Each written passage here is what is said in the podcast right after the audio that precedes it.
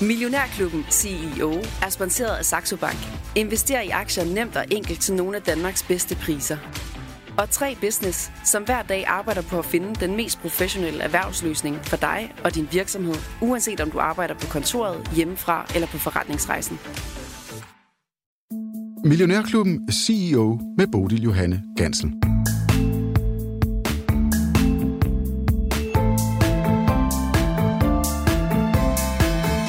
Hvis jeg siger Frederik Læssøe Smidth, så er jeg ikke sikker på, at det ringer en særlig stor klokke hos de fleste danskere. Men siger jeg F L Smidth, ja, så er sagen garanteret en helt anden. Velkommen til endnu et afsnit af Millionærklubben C E O, udsendelsen, hvor vi ser på alt det, der ikke handler om nøgletal og aktiekurser for de danske børsnoterede selskab. Og velkommen til dig, Roland Andersen. Tak skal du have. Du er netop C E O, uh, undskyld ikke C E O, du er C F O hos F L Smidth, og jeg har inviteret dig med. Ja, det er jo altså egentlig også lidt, fordi jeg C E O ikke taler dansk, og vi vil så gerne tale dansk i det her program. Øh, Roland, jeg må indrømme, jeg er en lille bitte smule beæret, og måske også en smule overrasket over, at du har tid til at stå her sammen med mig i studiet i dag, fordi at, øh, det er en optagelse, det her, og den kommer ikke ud på samme tid, som vi lige præcis optager, så der er sikkert gået noget tid siden. Men øh, lige her i dag, hvor vi står, der er det altså kun to dage siden, I aflag et øh, ganske smukt regnskab. Jeg troede, man havde vældig travlt med at drøne rundt i hele landet, måske endda i hele verden, og tale med, med investorer. Alligevel, så har der altså tid til at stå her sammen med mig. Hvordan kan det være? Jamen, øh, først øh, tak. Tak, fordi du ville se mig. Jamen, det har vi sådan set også. Altså, vi øh, aflagde øh, regnskab forleden dag, og når man aflægger sådan et, så øh, er der jo nogle bestyrelsesmøder op til det, og så dagen efter, så har vi øh, møde med øh, hele analytikerkorpset, og så går der et såkaldt øh, roadshow i gang, hvor vi rejser rundt i, i Europa, også til U S A, og møder øh, forskellige former for investorer. Men nu havde jeg lige tid til at komme øh, ind til dig her tidligt, øh, her til morgen. Og jeg må også tænke, om jeg har fået at vide, at det kunne godt være, at det i sidste øjeblik blev aflyst, fordi det er så travle dage, og der sker rigtig meget. Men nu havde du lige præcis et hul i kalenderen her, og nu øh, vi står her meget tidligt ja. en øh, torsdag morgen, men er så dejligt, at du vil, øh, du vil være her. Jeg forestiller mig, altså, som du også er inde på, altså, hvor, hvor stor en arbejdsbyrde, vil du sige, det er at aflægge regnskab sådan øh, fire gange om året?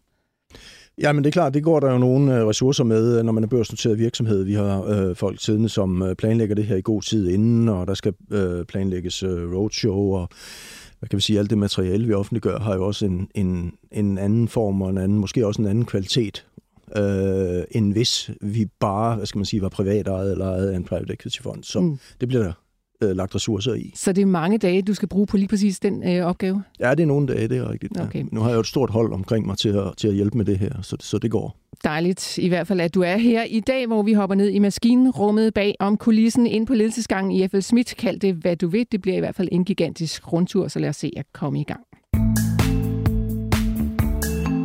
Ja, Roland, øh, som jeg sagde indledningsvis, så forestiller mig, at alle kender jer. Jeg er i hvert fald ret sikker på, at alle vores lyttere godt kan finde ud af at placere jer inden for cement- og mineindustrien. Men kan vi ikke lige få lidt flere ord på, hvad er det egentlig, I laver? Ja, altså F L Smidth i dag er jo primært en leverandør til øh, mineindustrien. Der er jo lidt, lidt historier til lørdagsselskaberne rundt omkring, så spørger, spørger folk jo altid, hvordan det går i cementbranchen. Og lige nu er det faktisk sådan, at vores cementforretning er vel tyve til femogtyve procent af vores øh, samlede forretning, men resten er, er vores mineforretning. Mm-hmm. Og øh, vi laver øh, udstyr til øh, mineindustrien, og det betyder faktisk, at øh, hvis øh, du eller andre øh, køber et bjerg, som jeg plejer at sige, og finder ud af, at der er kobber inde i det, så kan vi, øh, så kan vi hjælpe med at få det ud. Mm-hmm. Så det er jo sådan et fem-seks års projekt fra, øh, vi begynder at designe hele Uh, udgravningsforløbet, uh, vi leverer udstyr til det, uh, helt inden fra, ned fra, fra, fra minehullet, eller fra pittet, som vi kalder det, og så op til forarbejdningsfabrikken. Det kan vi bygge for uh, mineindustrien. Så jeres kundetyper, det er altså uh, folk, der, der driver miner, uh, forestiller jeg mig, men, men Roland, hvor mange af dem er der egentlig rundt omkring i verden? Ja, der er en række store mineselskaber, og øh, de, de mest kendte, det er sådan nogle som øh, en meget stor guldproducent, der hedder Freeport, og øh, I kender nok Rio Tinto, og mm-hmm. B H P, og hvad hedder det, øh, Fortescue i Australien. De er de meget store mineselskaber, men der er også mindre miner, som ejer landområder i Sydafrika, eller i øh, Kasakhstan, eller i, i Sydamerika, som også er en meget stor mineregion, som måske kun har én mine.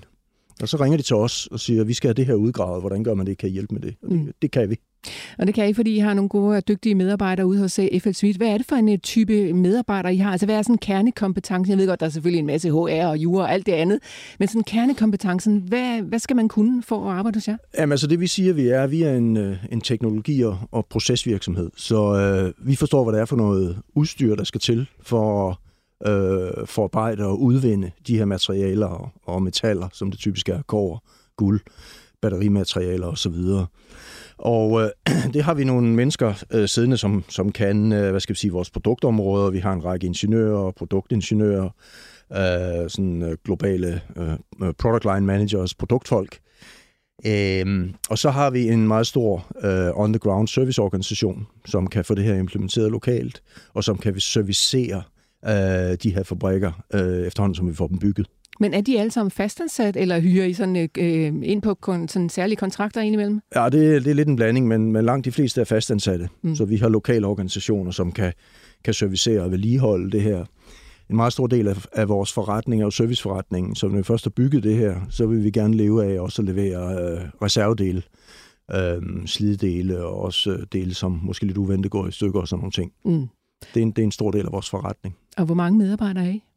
Vi er lige nu øh, tolv tusind fem hundrede mand, mm. og øh, hovedkontoret er i Valby. Vi har en meget stor øh, mine øh, kompetencecenter i Salt Lake City i U S A, og vi har øh, lidt det samme i, i Santiago i Chile, vi står i Sydafrika og i Australien, som er alle de store mineområder. Så var vi øh, relativt store i Rusland, der trækker vi os helt ud nu. Men øh, vi har også meget stor mineaktivitet i Mongoliet og i øh, Kasakhstan. Og et, et par andre steder i verden, hvor der er sådan specielle forekomster. Og så øh, har I jo altså også en øh, ret ny ledelsesgruppe, må man sige. Jeg gik lige ind og kiggede på jeres hjemmeside, og der står altså øh, to tusind og tyve til to tusind og toogtyve ud for de fleste ledere, i hvert fald dem, der sådan direkte har med forretningen at gøre. Hvordan øh, kommer man i gang med sådan et øh, relativt nyt hold med at sådan skabe en eller anden form for øh, vedvarende forretningsudvikling, som jo altså skal hvile på skuldrene af flere hundrede år nærmest? Jamen, det er rigtigt, der er sket lidt udskiftning over de sidste tre fire år, men, øh, men det er jo ikke sket som et, et uh, big bang. Det er nogle folk, der er blevet øh, faset ind, øh, både fra, øh, hvad skal vi sige, indenfra i vores egen organisation, og, og som jeg selv, der kommer udefra. Øh, men mange af de her mennesker har, har tung industrierfaring, så øh, kender mini-industrien, kender den type forretning, vi, øh, vi sidder i. Og vores øh, nye C E O fra Finland, Mikko Keto, øh, kommer også fra en af vores store konkurrerende øh, virksomheder. Mm. Så øh, det er stadigvæk god og lang erfaring, I har med jer, selvom I er sådan relativt nye, i hvert fald i øh, F L Smidth-regi. Øh, ja. øhm, Roland, lad os prøve at kigge lidt tilbage på, hvad det er for nogle skuldre, I står på, for der er altså en lang og god og fin historie i F L Smidth. Det er altså Frederik Læssøe Smidth, som øh, i tidernes morgen stiftede teknisk bureau i atten toogfirs, har jeg været inde og læse på jeres hjemmeside på Margrethevej i København. Der stiftede han altså det her selskab. Og øh, manden, han var ikke bare dygtig, han var også øh, heldig, fordi han vandt to tusind kroner i et lotteri, og det gav ham altså mulighed for at rejse ud i verden og på en eller anden måde øh, finde noget erfaring, og han kunne bygge videre på. Hvad, vi behøver ikke sådan gå helt tilbage til atten toogfirs, eller sådan alle historier siden da. Men altså, hvad vil du sige er de vigtigste milepæle for jer i, i F L Smidth til der, hvor I er i dag? Jamen altså, ja, vi har hundrede og fyrre års øh, jubilæum i år, øh, to tusind og toogtyve. Det er hundrede og fyrre år siden, at Frederik Læssøe Smidth startede øh, butikken op. Og så øh, Frederik Læssøe Smidth, som han hed. Og så mødte han jo to partnere, han tre fire år øh, senere. Øh, Alexander Foss og Poul Larsen. Og tilfældigvis så passede det jo med initialerne. Så, øh, så det fremtidige selskab kom til at hedde øh, Foss, Larsen og Smidt og Co. Øh, F L Smidth, som, øh, som vi kalder os i dag. Og øh, det, de specialiserede sig i, det var, øh, det var at udvikle udstyr til cementindustrien. Det var der, det startede.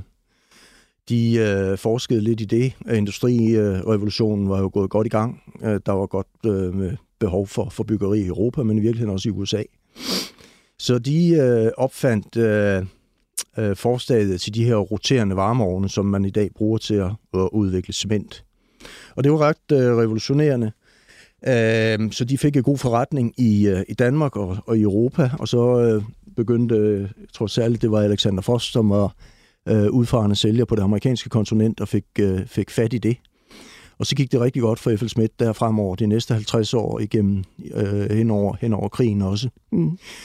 Og derefter så har man begyndt at øh, investere lidt i, øh, i bredden, og det er måske med lidt mere vekslende held, men... Øh, Man har haft ejerskab i, i Aalborg-Portland. Øh, tidligere har man købt øh, transportvirksomheder og har også haft et, et, et større FLSmidth Aerospace-selskab og sådan noget. Men, men der, hvor det kom fra, det var, det var cementproduktion. Mm-hmm. Og øh, så er det sådan, at nogle af de der processer, måden man arbejder på, når man øh, bygger en cementfabrik, er lidt det samme som mineindustrien. Så derfor var der nogen, der fandt ud af, at den teknologi, vi bruger øh, til cementfabrikker, øh, kan også bruges, når vi bygger minefabrikker. Og sådan startede det. Men i mange, mange år, der var det øh, cement, øh, cementproduktion og, og øh, hvad skal vi sige, de kunder i cementindustrien, som ligesom var fundamentet for FLSmidth. Så på en eller anden måde, så har jeg altså holdt fast i det, som I var gode til også fra starten af. Nu siger du lige, at det var med vekslende held. Var der noget, der sådan for alvor slog hårdt igennem de her mange år? Nej, men altså, nu kender jeg jo ikke selvfølgelig hele, hele historikken, men i halvfemserne og så frem til, til nullerne, der skete der vel det, at øh, et par af de forretningsområder, som FLSmidth var involveret i, var ikke særlig profitable.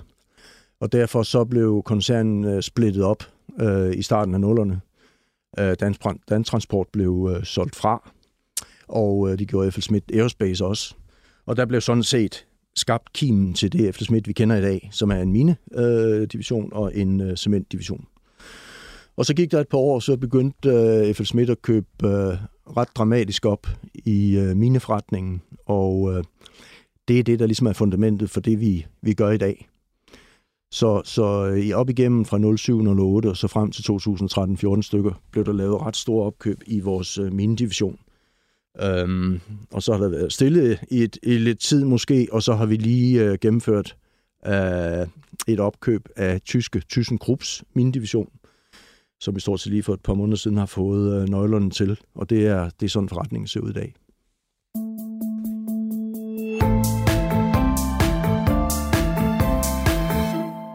Ja, Roland, vi skal selvfølgelig lære FLSmidth meget bedre at kende, men måske også dig en lille bitte smule, fordi det er også altid interessant at blive klogere på, hvordan topchefer i de her store børsnoterede selskaber, de egentlig går og tænker. Lidt om din baggrund, hvordan er du egentlig landet hos FLSmidth? Ja, men det er måske også lidt øh, tilfældighedernes spil, men jeg startede med min karriere i øh, A P Møller Mærsk, og øh, jeg har altid syntes, det var, det var spændende at være en global virksomhed. Jeg har boet en stor del af min karriere i øh, udlandet. I Europa, i Australien og i, i Asien og i Singapore. Og det har jeg altid syntes var spændende. Og øh, for nogle år siden, da, da jeg ligesom besluttede at, at komme til FLSmidth, der var det også en af de ting, jeg synes var, var attraktivt, at man har et, et globalt udsyn, en global virksomhed øh, at arbejde med. Øh, så personligt, der synes jeg, det er, det er attraktivt. Mm. Øh, privat, jamen der bor jeg med min familie øh, oppe i Holte, i et hus. Og har lige fået en søn for en fem seks år siden. Tillykke med det. Tak skal du have. Nå, fem seks år siden. Fair nok. Det er næsten lige i min alder, du. Ja, ja. Så, øhm, så det er jeg meget glad for. Mm. Øhm, så jeg forsøger at få, få det hele til at spille sammen med familielivet og rejseaktiviteten. Men nu sidder du altså i en af de der vigtige roller i dansk erhvervsliv som C F O i en stor børsnoteret virksomhed. Har det sådan været bevidst for dig, at du ville være leder igennem din karriere, eller er det kommet af sig selv? Um, jeg ved ikke, hvor bevidst det har været. Det er vel kommet lidt. Mulighederne har budt sig, mm-hmm. og så har jeg sagt ja tak. Jeg synes, det er spændende. Jeg kan godt lide at være med til at træffe beslutningerne. Jeg tænker også længere frem end, end et år eller to år, så jeg synes, uh, at lave den strategiske agenda har været spændende, og det har jeg meldt mig ind i kampen, og så har jeg fået mulighederne. Jeg tror, det er sådan, det er, det er udviklet sig. Mm. Og nu sidder du altså med til at bestemme på højeste niveau hos FLSmidth. Hvordan er sådan en stemning blandt en ledelsesgruppe i sådan en børsnoteret selskab? Altså, sparer I, hvordan sparer I med hinanden i dagligdagen, eller hvordan foregår samarbejdet egentlig? Jamen altså, vi har jo en ledelsesgruppe på en, på en otte ni mand, og øh, i øjeblikket kører vi en, øh, genbesøger vi vores strategi, som vi kalder det. Og øh, så har vi jo nogle, øh, nogle workshops og nogle dage, hvor vi tager væk fra kontoret, Og, øh, og sidder og taler lidt om, øh, om det, vi mener er de centrale emner for enten det, vi skal fortsætte med, eller det, vi skal lave om. Og øh, for eksempel opkøbet af, af den, den tyske virksomhed, Thyssenkrupp, var, var noget, vi brugte lidt tid på. Er det noget, vi skal investere i? Er det noget, der er indsatsen værd? For det kommer til at kræve noget hårdt arbejde i et, i et par år, før det er gjort. Så det bruger vi lidt tid på. I øjeblikket sidder vi og, og tænker lidt over, hvordan vi får dem øh, ordentligt integreret, får værdien ud af det. Og så har vi også besluttet, at øh, der er noget af vores forretning, som ikke, ikke bliver fortsættende. som vi skubber ud, det vi kalder en, en, en non-core eller ikke-kerneaktiviteter, som bliver enten solgt eller lukket ned. Og det er en ret stor beslutning. Og hvad er det for noget af forretningen? Jamen, det er dele af forretningen, som øh, ikke, ikke er strategisk vigtig for, for det, vi laver i, i mineområderne. Det er sådan store transportløsninger, som kan transportere de her knuste mineralmaterialer på skibe eller af skibe, og som kan stacke det, og som kan transportere det på tværs i portområder og i, i havneområder, den type ting. Og det er ikke så vigtigt for os. Det er ikke så vigtigt for at få de ordre, vi skal have op i minerne, og det er ikke særlig profitabelt. Mm. Og derudover er der ikke særlig stor serviceforretning på det. Men Roland, den strategi, som I arbejder med nu i FLSmidth, det er, hvor meget hviler den på den strategi, som var der altså før den her ledelsesgruppe kom ind, altså før tyve tyve, hvor de fleste er jo altså landet øh, på ledelsesgangen. Hvor meget hviler den på, på historien? Jamen, der er, det er ikke, fordi vi laver hele verden om. Mm. Det, det gør vi sådan set ikke. Vi tager måske nogle lidt mere øh, gennemgribende initiativer. For eksempel det, vi gør med vores øh, ikke-kerneaktiviteter. Jeg tror, det er lidt mere sort og hvidt nu, end det var. Og det er, fordi hvis ikke vi gør det, så øh, vil der stadigvæk være sådan en del af det, vi går og gør, som er tabsgivende. Og nu er vi nødt til simpelthen at få det skåret helt fra.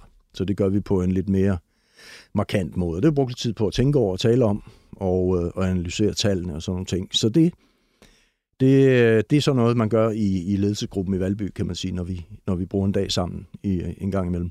Men øh, ja, undskyld, jeg borer lidt i det, men det er, fordi jeg er nysgerrig på, hvordan det er at være C F O i sådan en virksomhed, som, som du er det. Så når man kommer ind i sådan en helt ny post og sætter sig i C F O-stolen og, og ja, med friske øjne, er der så masser af ting, som man sådan kan sige, ah, det der, det skal jeg da simpelthen laves om på? Eller sætter du dig bare ned og tænker, vi fører bare videre, som øh, vi hele tiden har kørt? Nej, det er jo sådan, at øh, man bliver jo ringet op, og man kunne være interesseret i sådan, et, øh, en, sådan en rolle her, ikke? Og så, øh, så mødes jeg jo med, øh, blandt andet med C E O'en og med bestyrelsesformandskabet og taler lidt om, hvad, hvad er det, I skal, skal bruge sådan en som mig til? Hvad er det, der er vigtigt? Og så er agendaen lidt sat, og øh, pilen pejler i retning af det her. Du ved, der er nogle ting, som vi har, øh, som skulle gøres mere gennemgribende, som vi skulle kigge på. Der var noget med et opkøb af de her tyskere, så er der sådan en, en fem seks store ting, som øh, opgaven peger i retning af. Så når man sætter sig i stolen, så er agendaen lidt sat, mm. kan du sige, ikke? Men det er jo så selvfølgelig en agenda, som du så enten kan vælge at købe ind på, eller ikke at købe ind på i den der, ja. Skal vi kalde det ansættelsessamtale? Jeg ved ikke, om man ja. kalder det ansættelsessamtale på dit niveau, men uh, headhunting, eller hvad man gør. Ja. Jeg ved det ikke, hvordan det foregår, men det er så også lige meget. Lad os vende blikket lidt mod de markeder og jeres forretningspotentiale fremadrettet. Først og fremmest, vi har været inde på, det er jo altså nogle store, gigantiske kunder, I har derude i verden. Sådan nogle som, ja, nævnte du Rio Tinto, og der er vist også Vale og B H P, Billiton og alle sådan nogle store mineselskaber. Hvordan er det at have dem som kunder? For jeg forestiller mig, at de har sådan ret meget at skulle have sagt. Altså, lever varen, ellers så finder vi nogle andre, der kan gøre det. Hvordan er det samarbejde? Ja, det, er altid, det. det er jo altid en balancegang, ikke? Altså, mange af de store mineselskaber, de er meget, de er meget professionelle, og øh, de er professionelle at handle med, men de er også øh, langsigtede. De vil gerne have de bedste leverandører derude. Hvis man kigger lidt på de sidste ti år i mineindustrien, så går det rigtig, rigtig godt nu. Øh, Kobberprisen toppede for et års tid siden, nu er de faldet lidt tilbage, det samme med, med guld og nogle af batterimaterialerne. Men det, der er vigtigt for mineindustrien nu, det er at øh, holde deres eksisterende miner operationer i gang, og de skal have leverandører, der leverer, der leverer noget, der virker. Det der problemet også med den grønne omstilling er, at der bliver ikke givet så mange tilladelser til at starte nye miner, hvilket også er et problem med alt det kår, vi skal bruge for at gennemføre den grønne omstilling over de næste tyve til tredive år. Så derfor så er det vigtigt for dem dels at holde deres operation kørende, og også at øge produktiviteten. Og det vil sige, at øh, Rio og Vale, som du nævner, og Fortescue, jamen, de kigger jo efter det, de kalder de bedste derude, til at gøre det. Og der er vi en af dem. Så derfor så har vi egentlig et godt forhold til, øh, til mineselskaberne. Du ved, de er ikke alt for prisfølsomme. De betaler deres regninger til tiden, hvis vi løbet leverer det, vi lover. Så det går egentlig rigtig, rigtig fint, der har gået godt de sidste to-tre år. Så de problemer, eller hvad man skal sige, øh, med, øh, med indtjening, som FLSmidth måske har lidt i forhold til vores nærmeste konkurrenter, de er meget skabt af os selv. Markedet er egentlig stærkt i mineindustrien. Øhm, den grønne omstilling, behovet for kobber og for batterimaterialer, holder hånden lidt under efterspørgselen øh, i mineindustrien, fordi den er altafgørende for den grønne omstilling. Mm. Så selvom vi kører ind i recession nu, og tiden bliver hårdere, det bliver de over de næste to-tre år, så, øh, så tror vi ikke, vi bliver så hårdt ramt i mineindustrien som for eksempel i cement. Så forholdet til, til de store kunder, og i virkeligheden også til, til det, vi kalder junior miners, altså de mindre øh, mine, mineejere, er, er rigtig, rigtig godt. Mm. Men du siger, at problemerne er skabt af jer selv. Kan du altså udfolde det lidt mere? Hvad mener du med det? Nej, man kan sige, at FLSmidth har jo været, som jeg sagde, var jo lidt et, øh, et kludetæppe af opkøb over en årrække, og man har måske ikke fået øh, helt fuldstændig integreret. Vi er til stede i rigtig, rigtig mange lande, og vi behøver ikke være i dem alle sammen, så kompleksiteten i vores organisatoriske setup er for stort. Øh, så har vi også haft øh, en meget stor del af vores forretning i det, vi nu kalder ikke-kerneaktiviteter, som har været tabsgivende. Og kombinationen af det har gjort, at vi ikke har tjent det samme, som vores konkurrenter øh, har gjort derude. Og det har blandt andet investorerne og aktionærerne været lidt efter os omkring i nogle år, sagt, hvordan, hvordan kan det her være? Altså, hvad er det, I gør anderledes? Mm-hmm. Og øh, det mener vi ligesom, vi har sat fingeren på nu, og det kommer til at ændre over de næste to, to, tre år. Og det, der er det gode ved det, det er, når man laver sådan en omstilling, så kommer der jo til at blive begået nogle fejl øh, her og der, når vi nu kører, kører hurtigt frem. Og, er det det gode? Nej, det gode ved det er, at, øh, at markedet er relativt stærkt omkring os. Mm. Så vi håber ikke, vi får for meget modvind i mineindustrien, mens vi får orden i eget hus, mm. hvis man kan sige det på den måde. Det er det, jeg mener, det er gode. Så øh, der var altså en årrække, hvor det var moderne, ikke bare inden for jeres øh, branche, men altså inden for mange brancher, ligesom at brede sig ud til øh, nye forretningsområder og nye produkter på hylderne. Men øh, lige for tiden, der handler det altså om at skære til og være knivskarp på det, man lige præcis er dygtig til. Jeg tror specielt i, øh, i FLSmidth har vi jo købt øh, måske mindre virksomheder op, og også vi har købt teknologi. Og så det er ikke rigtig sådan, ligesom organisatorisk blevet trukket tilbage i, øh, i de store geografiske hubs, vi har. Vi har sådan nogle store kompetencecenter mm. geografisk. Og så man kører en lille virksomhed i Tunesien, nu siger jeg bare et land, så skal det meste af kompetencen jo flyttes tilbage til vores europæiske kompetencecenter. Det er måske ikke rigtig fået, fået gjort. Så vi har sådan små kontorer over det hele, og det er ikke rigtig nødvendigt i forhold til at servicere kunderne. Okay. Men det driver omkostninger, det driver organisatorisk kompleksitet. Og det er det, vi vil gå op med. Ja, der skal, der skal ryddes op alle vegne. Men øh, Roland, øh, du siger, at I er kendt som værende dygtige derude i verden, og det ved I selvfølgelig alt om, for det er jo det, kunderne siger til jer. Men hvad er de andre kendt for, han har sagt? Altså, hvad er det for en konkurrencesituation, I står i, og hvor hård er den konkurrencesituation? Ja, men altså, hvor hård er den? Vi har jo en, en tre-fire store konkurrenter derude, ikke? Blandt andet, øh, blandt andet med Tosotec op i, i Finland er jo mm. en af dem. Og så er der også øh, et par dygtige spillere i, i Sverige, Sandvik, øh, som er lidt større end os, og som også laver nogle andre ting. Og der er en skotsk, øh, en skotsk spiller, og øh, måske en i U S A og i Sydamerika også. Så der er konkurrence på, øh, på markedet. Det vi synes, vi er gode til, det er, at vi kan levere stort set det hele, helt nede fra, fra mine pittet, som vi kalder op til øh, fabrikken, hvor øh, det knuste øh, metal drysser ud. Så den end-to-end kompetence, vi har der, den er, den er relativt unik. Så det kan de andre simpelthen ikke? Det er der, det er der en eller to af de andre, der også, også kan. Men, men mange af dem leverer ligesom sådan stykvis ind i det her, uh, i det her procesflow. Mm. Men det kræver også et uh, gigantisk apparat, Roland. Det kan godt være, at der skal skæres til nogle steder i uh, butikken, men ikke desto mindre. Så forestiller jeg mig, når man skal stå til rådighed, for eksempel i jeres uh, servicedivision, fireogtyve timer i døgnet, så risikerer man jo ja, at blive ringet op fireogtyve timer i døgnet med et eller andet gigantisk problem i en eller anden kæmpe vine, som uh, bliver nødt til at holde stille et stykke tid, indtil det her problem uh, bliver løst. Jeg tænker, jeg kan næsten ikke forestille mig, hvordan det er at få sådan en øh, proces til at køre fireogtyve timer i døgnet. Kan du sætte lidt ord på, hvordan øh, I gør det? Altså for det første, så skal vi jo gerne undgå lige præcis det, du siger der, at det sker. Mm-hmm. Og det gør man jo ved, at man, øh, man udvikler sine øh, automatiseringsrutiner og sine evne til ligesom at lave forudsigende, altså det man kalder preventive maintenance. Øh, ligesom i din bil, du ved, så blinker lampen øh, fem tusind kilometer før du skal have skiftet olie. Så du ligesom ikke kommer til at holde ude på motorvejen uden olie. Og det er en del af kunsten, når vi bygger de her øh, minefabrikker også, at vi får øh, bygget overvågningsanlæg ind, så vi ved i god tid inden, hvad der skal skiftes, hvor det er, at, at tingene kommer til at knirke inden for de næste fire uger for eksempel. Og så kan vi gøre det i dagdriften, og øh, vi kan også minimere øh, den tid, som minerne eventuelt skal lukkes ned for at få noget af det her gjort. Og det er altafgørende vigtigt for, for, for kunderne i øjeblikket med de metalpriser, de ser derude. Mm.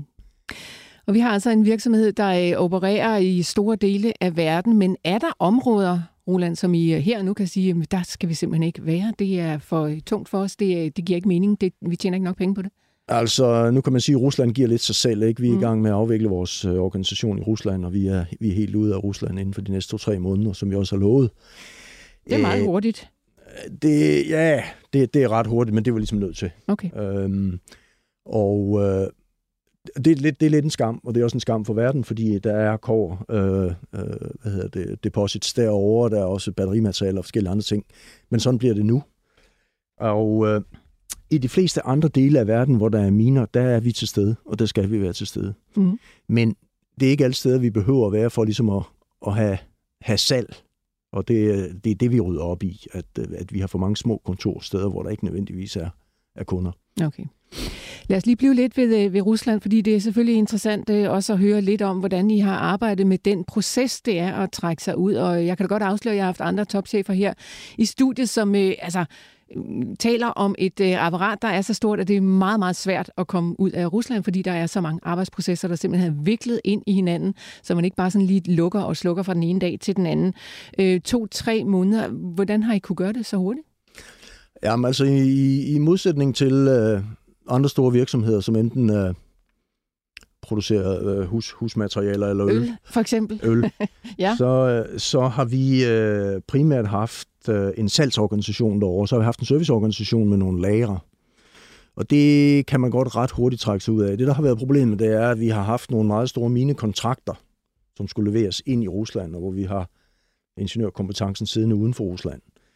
Og øh, det er vi så begyndt at forhandle os ud af, og til vores overraskelse, så har de russiske kunder været relativt forstående. Altså, så på begge sider af bordet har man ligesom blevet enige om, at det her det kommer nok ikke til at kunne lade sig gøre. Vi kan godt sagsøge hinanden i en eller anden europæisk retssal, men, men det kommer der ikke rigtig noget ud af. Så det er faktisk bedre, hvis vi, hvis vi ligesom aftaler, at den her store anlægskontrakter, dem, dem øh, cancellerer vi, dem aflyser vi. Mm. Og så kan vi mødes igen øh, på et tidspunkt, når, når situationen er bedre. Og det vil lykkes med, med en del af vores kontrakter, og øh, med vores... Øh, Men hvis vores organisation i Rusland, jamen så, så lukker vi den ned. Vi lukker den ned, folk bliver øh, opsagt. Der er enkelte af medarbejderne, der flyttes til andre områder i organisationen, hvis de har lyst til at flytte ud af Rusland. Men det har vi oplevet med en række af vores russiske medarbejdere. Det har de faktisk ikke ønsket. De vil gerne blive deres moderland, mm. og øh, så er det sådan, det bliver selvfølgelig. Og der er jo altså også andre virksomheder, uden at nævne navne, som, øh, som oplever, at de russiske myndigheder simpelthen stiller sig øh, i vejen for, at de sådan kan få lov til at forlade landet. Det har I ikke oplevet så? Nej, altså rent teknisk, så gør vi det sådan ved, at der bliver en eller to, og vores, øh, vores legale entity, tror jeg, bliver i live derovre, så vi ikke bryder nogen af de russiske love på den måde, men der bliver ingen aktivitet derovre. Mm. Men vi forsøger at skabe så lidt, øh, hvad skal vi sige, øh, støj i forhold til vores koncern, øh, som vi kan. Men al aktivitet i Rusland kommer til at stoppe, og der bliver intet salg, der bliver ikke noget som helst leveret til de russiske marked. Hvornår tog I egentlig den beslutning? Fordi det hele er jo gået ret hurtigt, og det var først den fireogtyvende februar her i år, at vi så, at Rusland gik ind i Ukraine, og det kan godt være, at der er nogen, der har hævet flaget igennem flere år og sagt, at der er ballade på vej, men ingen af os vidste det rigtigt. Så stod man lige pludselig der og vågnede op en, en, en, ja, den fireogtyvende februar og så, at verden havde forandret sig. Hvor lang tid gik der, før I tog beslutning om at forlade Rusland? Ja, den fireogtyvende februar, så vil jeg tro, vi har brugt en to-tre uger. Fire uger måske på lige at, at, at rende igennem, hvordan er det, det her præcis hænger sammen. Vi skulle have, vi skulle have rendt igennem hele vores ordrebog, vi skulle forstå, hvad det var, vi havde forpligtelser derovre, og selvfølgelig også organisationen, og så, og så træffede vi den beslutning. Mm. Så vi, var jo ikke, vi stod jo ikke i en situation, hvor vi havde købt for milliarder og milliarder af ølfabrikker, eller, eller cement, eller minefabrikker derovre. Vi, vi havde kun, hvis man kan sige det sådan, en, en serviceorganisation. Ja, så det var lidt simplere at få det til at falde. Det var lidt simplere, tror jeg. Øh, Roland, øh, har I tanker om, hvad der skal ske med eventuelt russisk marked, hvis der nu bliver fred igen? Nej, det har vi ikke. Jeg tror, at det kommer til at tage en årrække, før det bliver aktuelt igen. Og så må vi tage det til den tid.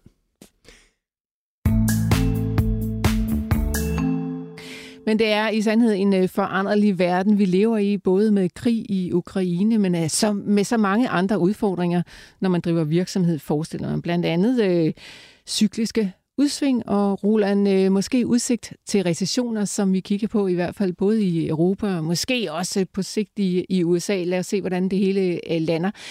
Hvor meget spiller det ind på den måde, I lægger strategi på, og den måde, I sådan kigger på jeres forretning fremadrettet?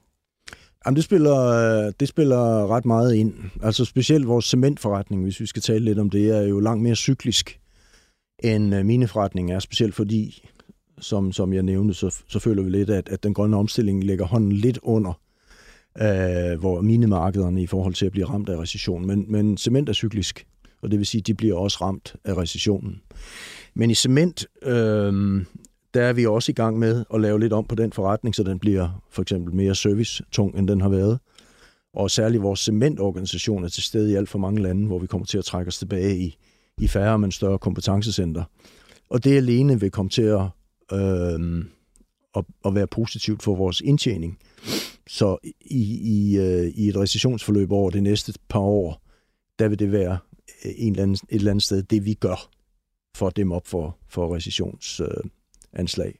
Og når vi sidder og kigger på aktier, så kigger vi jo meget på forskellige scenarier. Altså, vi ved jo ikke, hvad der sker i fremtiden, så man må begynde at arbejde med forskellige scenarier. Altså, hvilket scenarier arbejder I med ude hos FLSmidth i forhold til recession rundt omkring i, i verden? Jamen, vi arbejder med, at cementordreindtaget øh, for eksempel vil blive ramt med en, en, en ti til femten procent fald over det næste års tid. Og øh, det, vi kommer til at gøre, det er, at vi vil være lidt mere kritiske med de ordre, vi tager ind, så de bliver mere profitable.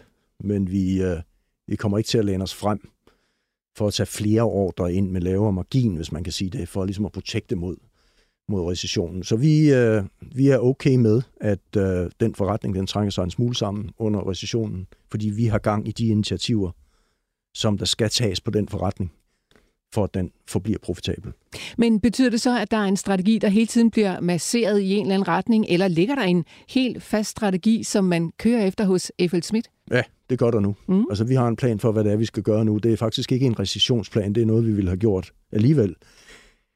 Nu ved vi, der kommer recession, så derfor går vi måske lidt dybere og lidt hurtigere frem, end vi ellers ville have gjort. Men det er faktisk det, er det der foregår lige nu. Lad os kigge lidt på ja, flere udfordringer, som der sikkert er i en, en virksomhed som jeres, fordi det er som sagt ikke let at kigge fremover, og vi kommer også fra et, et forløb, hvor vi har haft corona, og alting lige pludselig lukket ned. Hvor meget betød det for FLSmidth? Altså, corona var hård, ikke? Måske ikke lige så hård, som hvis vi havde været i, i retail, men, men vores omsætning faldt den tyve til femogtyve procent, og øh, det skete jo ret hurtigt. Og så kan man sige, at en virksomhed, som også har en ordrebeholdning, som sikrer os de første tre til fire måneder, så bliver vi hårdt ramt. Så i det forløb der, der sagde vi farvel til femten eller tyve procent af vores globale medarbejderstab. Det var, det var en hård periode. Mm. Men det gjorde også, at vi kom igennem corona lige nøjagtigt med sort tal, så vi fik styret os igennem. Og øh, nu har vi lige foretaget et stort opkøb, og er sådan set i gang med at få organisationen på, på plads igen. Og med det seneste kvartalsregnskab, vi lige har fremlagt, der der tror jeg, man kan se nogle af de positive takter begynder at slå igennem. Ja, altså T K Mining, som lige er kommet ind i ja. bogen hos, hos jer. Men lad os lige blive ved, ved, ved udfordringerne, ja. fordi Roland, at der er jo masser af ting, der sker ude i verden hele tiden, og der er jo altså også måske lidt en, ja, lad mig bare tillade mig at sige, en, en broget flok af mennesker i den der branche, i minebranchen. Det er der i hvert fald i min fantasi. Altså masser af mennesker, som jeg ser foran mig med guldgraver fra U S A og alt muligt andet. Men altså folk, der i hvert fald nogle gange kommer til at lave noget, de ikke skulle have lavet. Historier om korruption, sager og medarbejdere, der træder ved siden af virksomhedens værdier, det er der jo altså ikke nogen... Øh, jeg vil ikke sige, at det foregår tit, men det foregår i hvert fald i den der branche. Hvordan sidder man som virksomhed og prøver at sikre sig mod den slags? Ja, det er klart. Vi, vi øh, i FLSmidth gør jo, gør jo forretning i mange af de lande, hvor, hvor, hvor du og jeg ikke kommer som turister. Og øh, det betyder, jeg tror, det er det, du fisker lidt efter, at, at, at moralbegreberne måske i nogle lande er lidt anderledes, end det vi er vant til fra den vestlige verden. Og i FLSmidth, der, der gør vi rigtig meget for at have øh, det, vi siger, et, et, et, et compliance setup og et compliance setup. Så det vil sige, at når vi tager nye ordre, øh, når vi tager nye kunder ind i nogle af de her lande, så bliver de, øh, så bliver de øh, revideret. Så vi har en tilbundsgående undersøgelse af, hvad er det for nogle kunder? Hvad er det for et område, vi skal levere i? Har de de tilladelser, de skal være? Øh, hvordan kommer det til at impacte, hvad skal vi sige, de sociale omgivelser? mineområdet, øh, er der bebyggelser i nærheden, hvordan bliver lokalbefolkningen på, påvirket. Og vi kører intensive, hvad skal vi sige, som vi kalder compliance-programmer på tværs af virksomheden. Vi kører dem ofte øh, for, for alle medarbejdere, og, og, og der, der er ligesom forpligtet til at tage de her øh, compliance-programmer. Så vi gør rigtig, rigtig meget for det. Og der er nul tolerance. Der er absolut nul tolerance. Øhm, og indtil videre, i hvert fald mens jeg har været der, så har vi ikke haft øh, nogen sager. Så jeg tror egentlig, vi har nogenlunde fat i, øh, i det, i betragtning af, at vi, øh, vi begår os i, øh, i nogle vanskelige markeder. Mm. Men nu kommer du fra, øh, fra nogle lidt andre brancher. A P Møller Mærsk nævnte du, og er det N K T, du, du også har været i. Øhm, så altså, er det dit indtryk, når du kommer sådan udefra ind i den her, skal vi kalde det, minebranche, at der foregår mere under bordet end, øh, end alle andre steder? Nej, det har ikke noget med mine brancher at gøre. I min bog så er det mere at gøre noget med uh, de geografiske områder, vi, uh, vi uh, opererer i. Altså Mærsk uh, har jo også haft deres udfordringer tidligere uh, i nogle af de her lidt specielle lande. Og det er lidt det samme, så jeg tror, vi ser i, i FLSmidth. Mm. Og der er det et spørgsmål om at sørge for, at medarbejderstaben og specielt ledelsessystemet er rigtig, rigtig godt klædt på i forhold til, hvad der er selskabets værdier, og hvad vi vil, og hvad vi ikke vil. Og der er ingen grå zoner i det her hos, øh, hos os. Så det lyder som om, det er lidt det, det niche-problem, jeg prøver at grave ned i her. Så lad os hoppe det, op til noget. Jamen, der... det vil jeg ikke sige, det er. Okay. Altså, fordi vi har stor respekt for, at det kan ske. Ja. Øh, så det er egentlig ikke det, jeg siger. Jeg siger bare, jeg tror, vi har, jeg tror, vi har godt fat i det, og jeg synes, vi gør de rigtige ting. Mm. Så hvad er de store udfordringer for FLSmidth fremadgående? Jamen, de store udfordringer er jo for at lave den her integration af, af vores øh, tyske venner. T K Mining. Nye kollegaer, ja. T K Mining er Thyssenkrupps uh, tidligere minedivision. Det er udfordringen for os de næste par år. Um, og så er udfordringen for os at få, uh, at få som det, det du siger, kalder ryddet op i vores organisation, og, hvor, og de steder, vi er til stede i de her mange, mange forskellige lande. Og uh, det gælder både i mineforretningen, og det gælder også i uh, cementforretningen. Mm. Og så skal vi uh, på en god vis have afviklet de her ikke strategiske, ikke kerne øh, forretningsområder, som vi nu har sat ud i en separat division. Det skal være gjort øh, hurtigt og med mindst mulige tab. Hvis vi lykkes med det, så er vi et helt andet sted øh, som virksomhed i tyve femogtyve. Okay, så det er relativt kort tidshorisont faktisk? Ja, det er et par år eller ja. tre.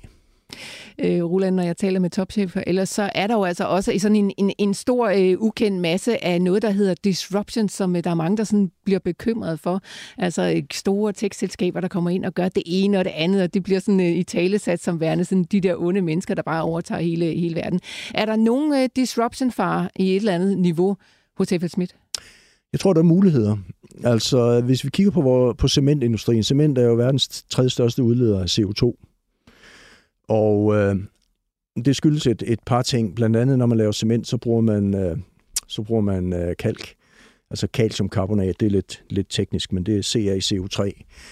Og når man laver det materiale, man skal bruge til cement, så varmer man det hårdt op, og så frigøres ud af det C O tre, der sidder i det, så frigøres der C O to. Så det kan ikke være mere uheldigt for klimaet, kan man sige. Samtidig for at gøre det, så skal man varme cement rigtig hårdt op, fjorten hundrede grader. Og det er noget varmere end de fleste processer, og meget metal begynder at smelte allerede ved tusind og så videre, så det er rigtig energikrævende.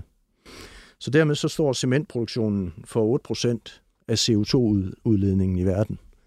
Så det er den tredje største udleder efter shipping og flyindustrien. Mm-hmm. Så hvis man virkelig vil gøre noget godt for verden, så skal man hjælpe os med at disrupte den måde, vi laver cement på.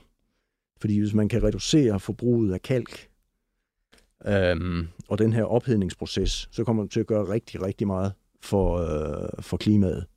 Og det er det, vi arbejder på, og det er det, vi øh, forsker i. Om man kan øh, introducere nogle erstatningsprodukter i, i måden, man øh, laver cement på, brændt, ler og andre ting. Det vil for eksempel være disruptive. Det er der muligheder i, og hvis vi gør det rigtigt, så kan vi gøre det som den, der faktisk driver den udvikling, så vi ikke bliver overhalet indenom. Ja, men jeg elsker det. Det er en rigtig topchef, der får udfordringer til at blive vendt om til også at være muligheder. Det er sådan, det skal være. Så Roland, er det unikt for branchen, at I arbejder med den slags, eller er de andre også i gang med det? Der er nogle andre, der også er i gang med det. Jeg tror, vi er, vi er rigtig langt fremme, og vi kører øh, et par øh, forsøgsinstallationer af den lidt større karakter med et, par, med et par kunder. Så jeg tænker, at i løbet af et par år, så er vi noget længere fremme med det her. Og det er vigtigt også for vores øh, Mission Zero øh, klimaagenda og vores commitment til ligesom at kunne levere både mine og cementløsninger i to tusind og tredive, som betyder, at producenterne kan være øh, nuludledende. Så hvad har drevet jer derhen til at øh, tænke på klimaet i den grad? Altså, når I er, I er jo en virksomhed, som ja, vi kan godt tillade os at sige, øh, naturligt kommer til at svine og udlede meget C O to, men nu prøver I så at gøre noget. Er det et pres fra investorer eller fra ja, politikere, eller hvordan er I blevet drevet derhen? Jamen, det er simpelthen fordi, at øh, mulighederne er store. Du kan sige, når vi arbejder i de her industrier, som, som nogle gange kaldes øh, relativt sorte, så er der også rigtig store muligheder for at gøre det bedre. Det kan måske være sværere i nogle af de andre industrier, i vindindustri og offshore vind, som allerede er langt fremme. Ved ligesom at gøre nogle af det, vi kalder de lavt hængende frugter, så kan vi gøre rigtig meget øh, for klimaet på den korte bane. Og det er derfor, vi introducerede vores øh, såkaldte Mission Zero-program, øh, som er en række af produkter, der bringer os i den retning, og som også er en del af vores øh, øh, forsknings- og udviklingsprogram, om at komme længere i den retning der, specielt på cement, men også i nogle af, af mine industriløsningerne. Øh, og nu nævnte du tyve femogtyve, øh, men ellers så er det ikke tyve tredive, I har meldt ud, at I skal være øh, nul udledende af C O to? Jo, det, det er i tyve tredive. Når jeg siger tyve femogtyve, så er det nogle af, af de ting, vi har gang i mere operationelt, altså integrationen af vores øh, T K Mining-forretning, og også øh, en optimering af vores øh, globale footprint. Øh, det, det skal være på plads i løbet af de næste par år eller tre. Mm. Så de finansielle resultater vil være for, betydeligt forbedret i tyve femogtyve. Men i tyve tredive har vi ligesom sat os en målsætning for, at der skal vi være i stand til at levere minefabrikker og cementfabrikker, som gør producenterne i stand til at være nuludledende. Og er den plan lagt fuldstændig i Roland, eller er der noget, man udvikler undervejs? Fordi jeg tænker, som investorer, der er vi da også interesseret i at følge med i, hvordan går det så med jeres rejse frem mod tyve tredive? Altså, hvad skal ja. vi holde øje med for at se, om I rent faktisk er på rette vej? Jamen, altså blandt andet har vi jo... Øh signet op til Paris-aftalen og de såkaldte science-based targets, og det begynder vi at rapportere af på. Og øh, det går i den rigtige retning for os, men, men det er klart, der er otte år endnu, og så der er stadigvæk løsninger og ting, der skal udvikles, som, som vi ikke har på plads endnu. Der kører testforsøg på forskellige kundesites, og øh, vi har forskellige ting i udviklingspipen, så det skal udvikle sig over de næste, den næste årrække. Og så kommer vi til at rapportere af både på de her såkaldte science-based targets, og også på E U-taxonomy og så videre, så man kan følge, hvor stor en del af vores produktportefølje, der i virkeligheden øh, virkelig øh, gør en forskel på øh, klimaaftrykket.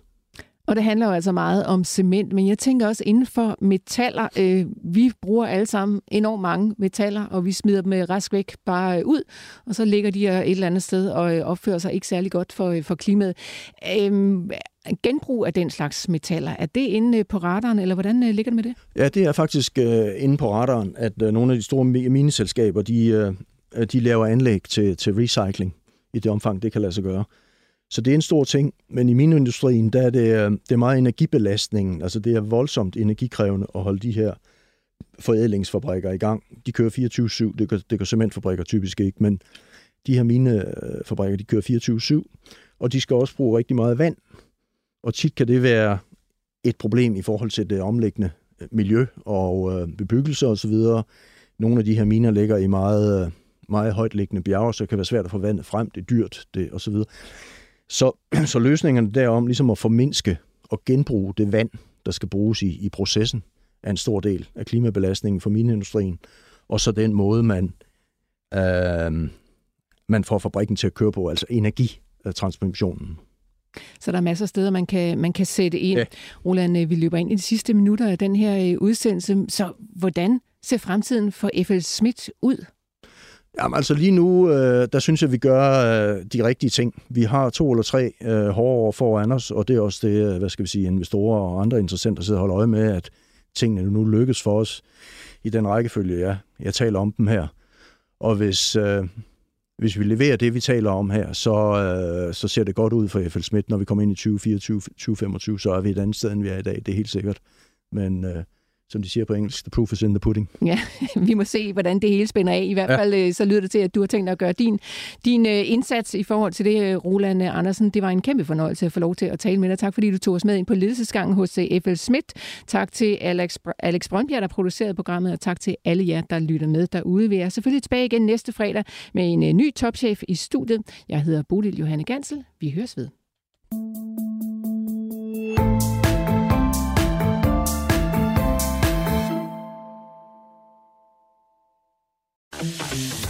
Millionærklubben C E O er sponsoreret af Saxo Bank. Invester i aktier nemt og enkelt til nogle af Danmarks bedste priser. Og tre Business, som hver dag arbejder på at finde den mest professionelle erhvervsløsning for dig og din virksomhed, uanset om du arbejder på kontoret, hjemmefra eller på forretningsrejsen.